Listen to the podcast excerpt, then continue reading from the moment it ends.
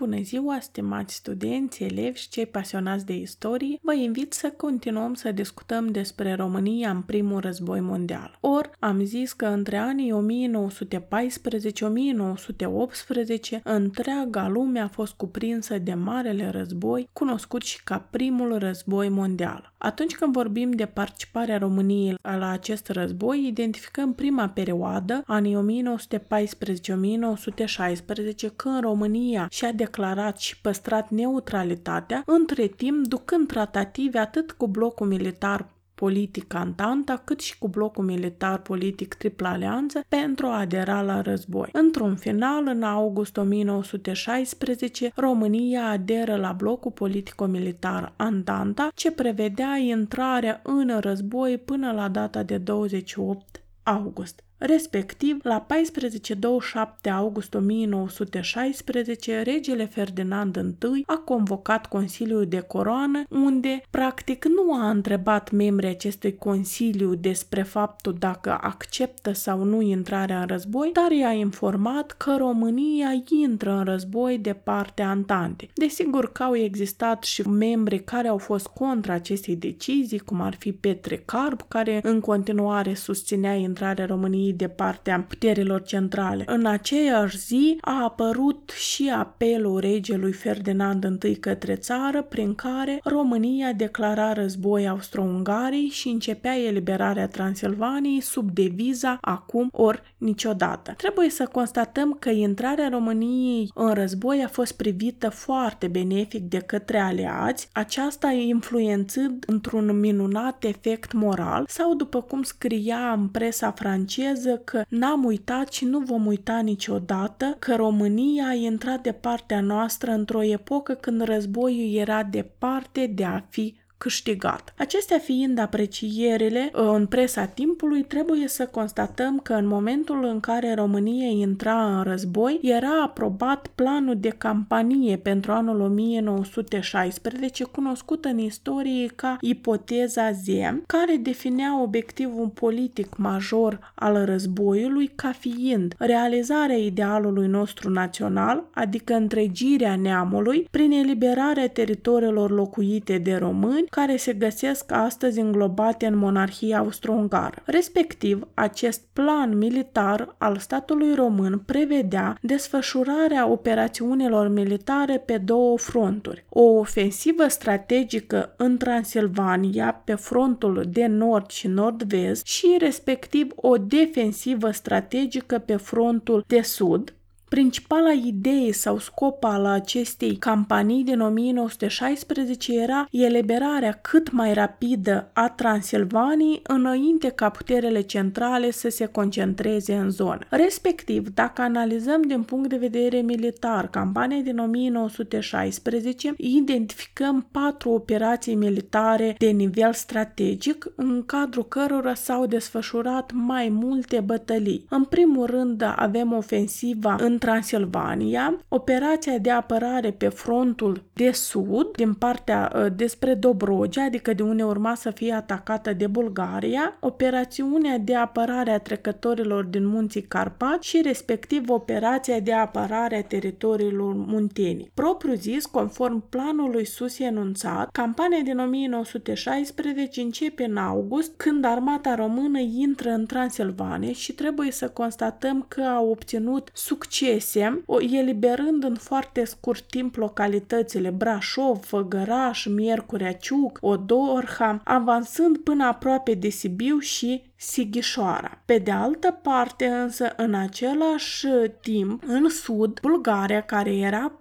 membra a blocului militaro-politic Tripla Alianță, este cea care se concentrează la Dunăre și, respectiv, tot în perioada dată, la început de septembrie, se desfășoară bătălia de la Turtucaia, unde armata română a fost înfrântă de către Alianța Germano-Bulgară, ofensiva românească fiind înfrântă rândă. Trebuie să constatăm pe de o parte că atunci când analizăm înfrângerea aceasta de la Turtucaia, pentru armata română avem două consecințe dezastruoase. Pe de o parte a fost o consecință morală, pentru că armata română, tânăra armata română, încă nu atât de bine pregătită, abia pornise atât de bine pe frontul din Transilvania, trecusă fără greutate Carpații, fiind practic în inima Ardealului și iată-i bătuți în sud de bulgari și amenințați invazia în Dobrogea. Și pe de altă parte a fost și o consecință materială pentru că din păcate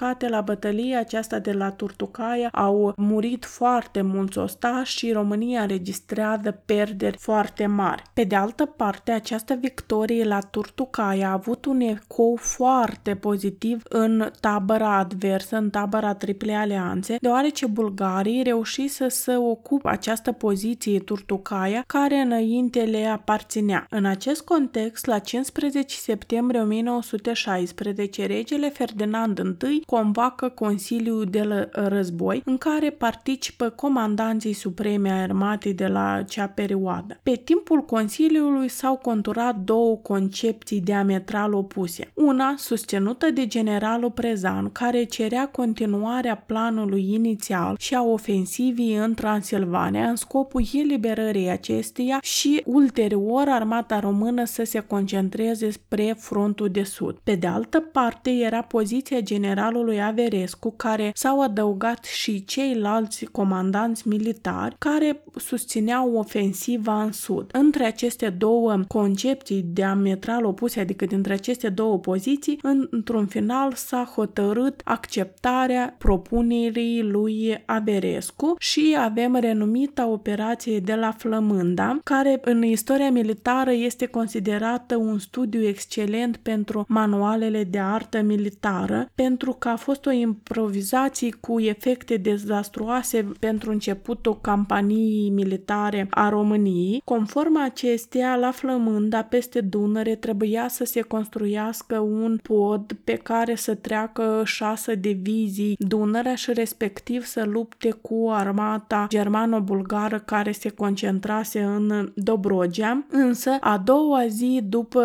începerea traversării, adică după ce a trecut doar una, două divizii podul, în urma unei ploi torențiale, acest pod construit a fost distrus și respectiv operația Flămânda a fost învinsă nefiind începută. Pe de altă parte, în același timp, în Transilvania, trupele germane și austro-ungare au declanșat ofensiva, armata română fiind nevoită să se retragă. În nord, inamicul a înaintat pe Valea Jiului și a Oltului, iar în sud a ocupat Dobroge și a trecut Dunărea în uh, localitatea Zimcena. Ca rezultat, pe parcursul contraatacului respectiv, atât pe frontul de nord cât și pe frontul de sud, a avut drept consecință că două treimi din teritoriul țării, inclusiv capitala, sunt ocupate de trupele germane, iar regele, guvernul și parlamentul se retrag la Iași, frontul românesc fiind stabilit în sudul Moldovii, între Carpații de Curbură și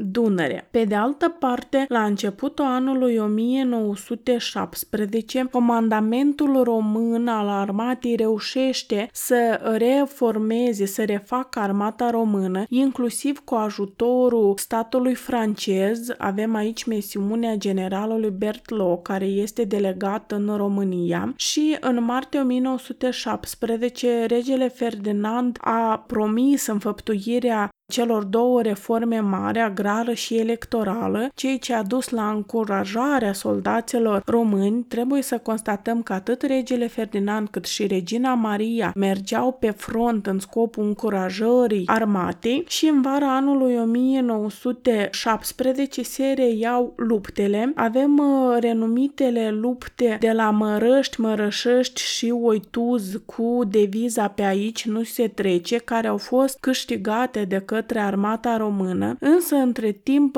în Rusia bolșevicii au luat uh, puterea ca rezultat a Revoluției din octombrie și scot țara din război, ori avem renumitul decret despre pacea lui Lenin și respectiv semnarea păcii de la Brest-Litovsk cu puterile centrale. În acest sens, România rămâne fără aliați, fiind atacată atât din nord cât și din sud de uh, trupele germano-austro-ungare și respectiv bulgare și ea este nevoită să semneze pacea separată, pacea de la București, cunoscută ca și pacea de la Buftea la 24 aprilie 7 mai 1918. Condițiile păcii de la București de la Buftea prevedeau că România trebuia să retrocedeze Dobrogea de Sud, Cadrilateru și plus să cedeze o parte din Dobrogea de Nord Bulgariei. România urma să cedeze Austro-Ungarii controlul asupra trecătorilor din munții Carpați și totodată ea concesiona pe termen de 90 de ani Germaniei toate exploatările petroliere din țară. Însă acest tratat semnat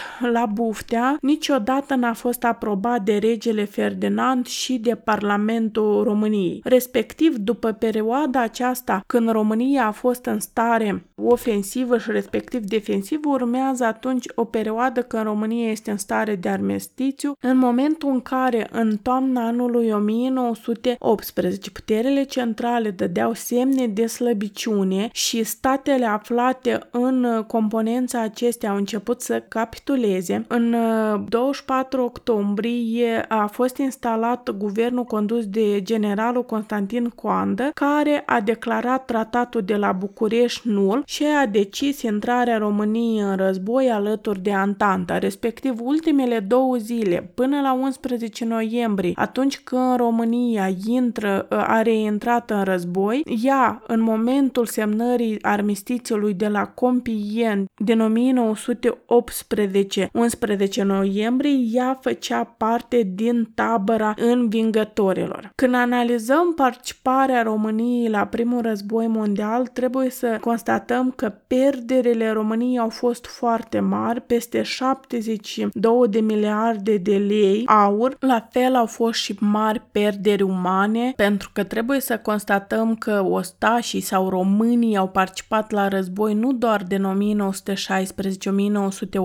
1916-1918, atunci când vorbim de perioada de luptă a României, regatului României, dar să menționăm și românii din Basarabia, Austro-Ungaria și Bucovina care au fost încadrați în acest război din 1914. Pe de altă parte, atunci când vorbim de consecințele primului război mondial pentru România, trebuie să constatăm și altceva, pentru că spunea Petre Ștefănucă, folcloristul din Basarabia, că aceasta a permis persoanelor, oamenilor din Basarabia să treacă prutul și să vadă că acolo locuiesc români ca în Basarabia și sunt aceiași români, vorbesc aceeași limbă, lucru care s-a întâmplat și cu românii din Transilvania și cu România. Ori altfel zis, prin participarea la primul război mondial a fost creat un cadru propice pentru realizarea Marii Uniri. Nu în zadar, în literatura de specialitate, acest război pentru România se mai numește războiul pentru integritatea națională, pentru că deja în noiembrie, atunci când se semnează armistițiul de la Compien, Basarabia era unificată cu România, iar în scurt timp, la 28 noiembrie, asemenea declarație este votată și de către Bucovina, la 1 decembrie și de către Transilvania, Banat, Maramureș, Crișana. Or, altfel zis, primul război mondial pentru România înseamnă de fapt trecerea spre epoca contemporană ca și pentru întreaga lume și înseamnă crearea statului România Mare.